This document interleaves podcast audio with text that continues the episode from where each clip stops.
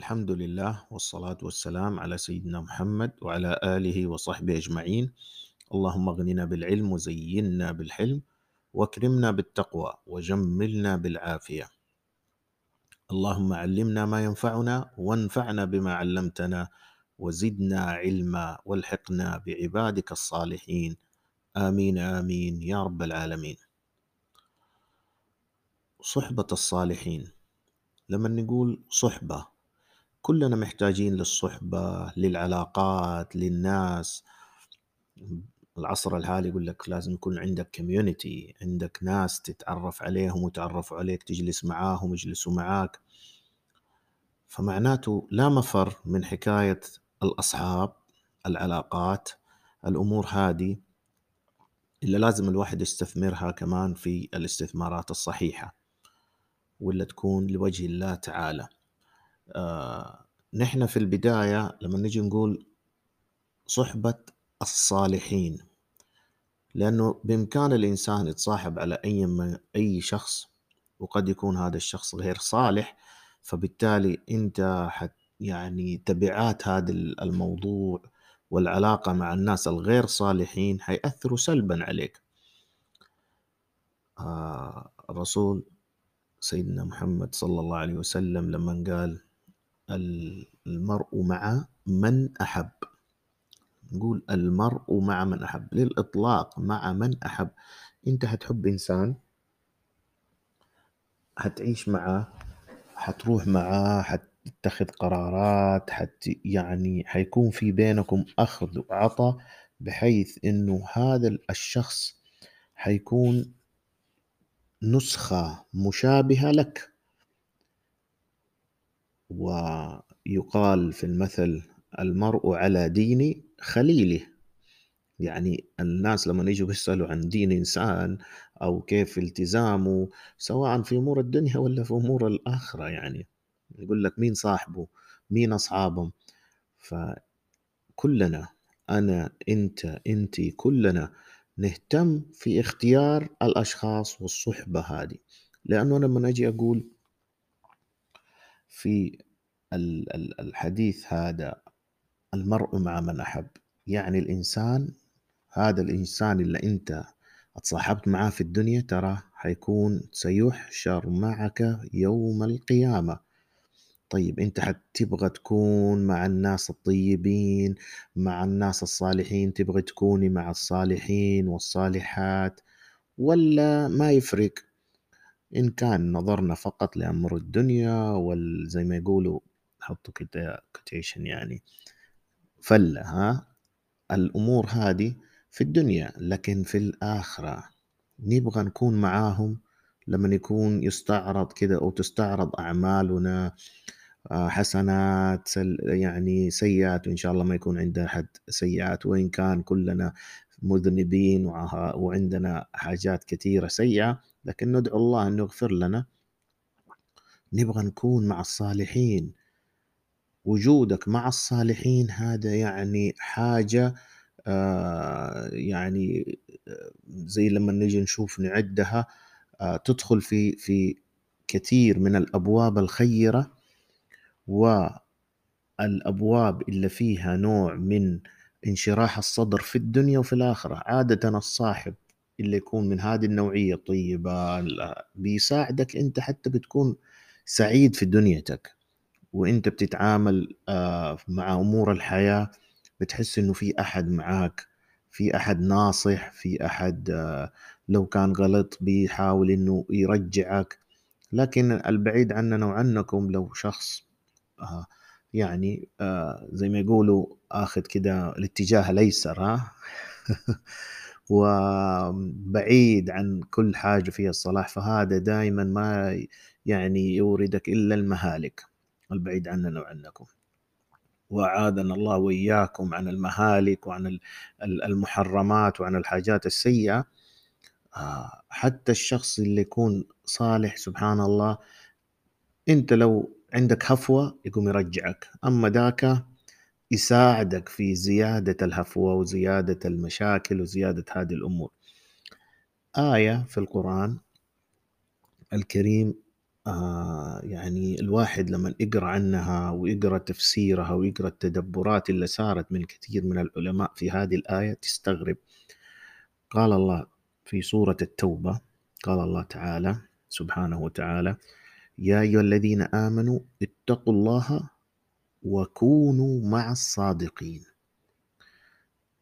اتقوا الله إذن الذين آمنوا اتقوا الله وكونوا هنا مسألة الوقفة هنا الشاهد وكونوا مع الصادقين. طيب الواحد يجي يفكر يقول طيب ليش ما قال الله سبحانه وتعالى كونوا صادقين؟ يا الذين آمنوا اتقوا الله وكونوا صادقين. كونوا مع الصادقين. فهنا ال... يعني الصدق نتيجة طبيعية لصحبة الصادقين. يعني لما نقول الصحبة يعني المعية يعني أنت مع مين؟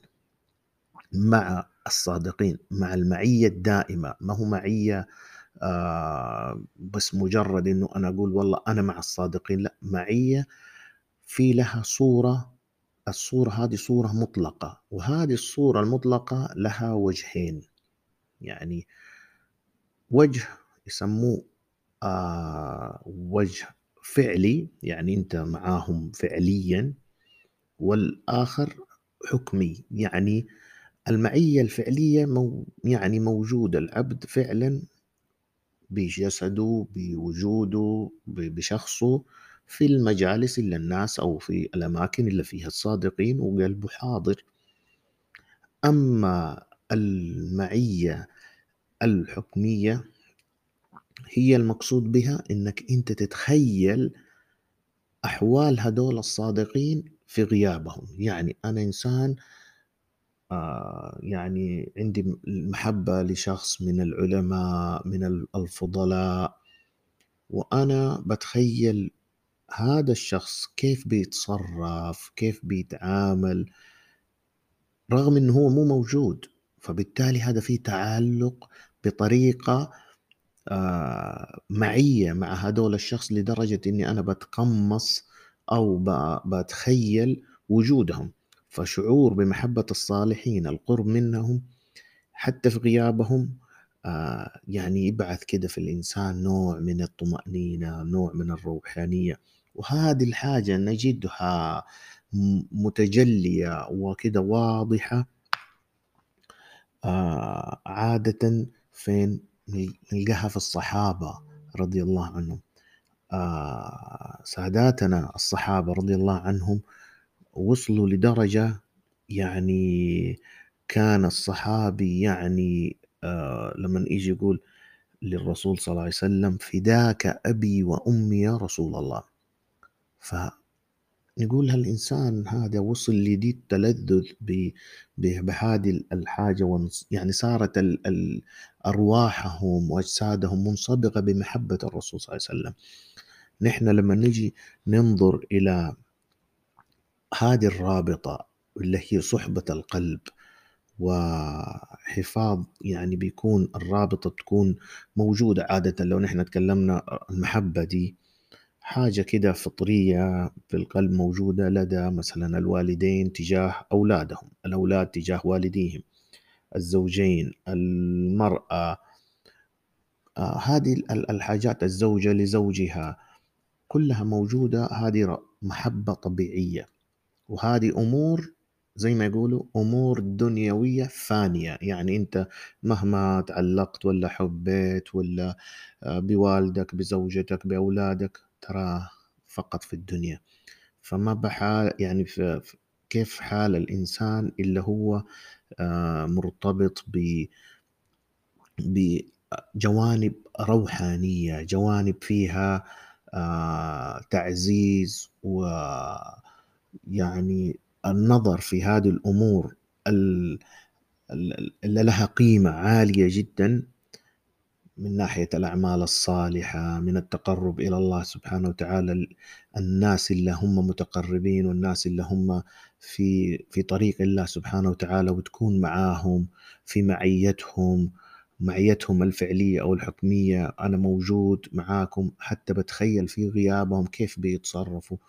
هذه الشعور وهذه الحاجة اللي تخلي الإنسان يعني دائما سبحان الله في روحانية عالية وفي سعادة ترى في سعادة آه، في الدنيا دي إنه كل حاجة يلقاها في الحياة نعمة من نعم الله. حتى الصاحب هذا اللي ربنا وفقك ووجدته أو الصاحبة اللي أنت ربنا وفقك لها هذه نعمة من الله. تقول الحمد لله تكوني مبسوطة. إن الله وفقك على هذه الصاحبة اللي تعيشي معاها وتشوفيها وتنصحك وتنصحيها. آه فالمرء مع من أحب صار يعني هذه الحاجة اللي هي المطلوب مننا طبعا رقم واحد المعية إننا محبة الرسول سيدنا محمد صلى الله عليه وسلم حبيبنا. آه هذه المعية اللي بإذن الله تعالى بتوصلنا في طريقنا إلى الله سبحانه وتعالى لأنه هو بيدلنا هو ال ال الإنسان اللي بيدلنا هذا النبي الكريم الرحمة المرسلة بيدلنا على طريق الله سبحانه وتعالى. و يعني استحضرني قصة سيدنا خباب أو خبيب آه، رضي الله عنه. لما كانوا يعذبوه في مكة مشركين قريش أو مشركو مكة آه، رضي الله عنه جلس يعني ما كان عنده طلب. في في قمة التعذيب والناس بي بي بيسووا في يعني من أنواع وصنوف العذاب. فكان يعني في هذا الألم نظروا آه، بحزن شديد إلى السماء ودعا اللهم إني لا أرى إلا وجه عدو. اللهم إنه ليس ها هنا أحد يبلغ رسولك السلام عني فبلغه أنت عني السلام. يعني أقول سبحان الله يعني شوف المحبة لده ناسي نفسه ناسي المعية. هذه المعية هذه اللي نحن بنقول أنه هو حتى الشخص ده ما يغيب عنه ولا لحظة.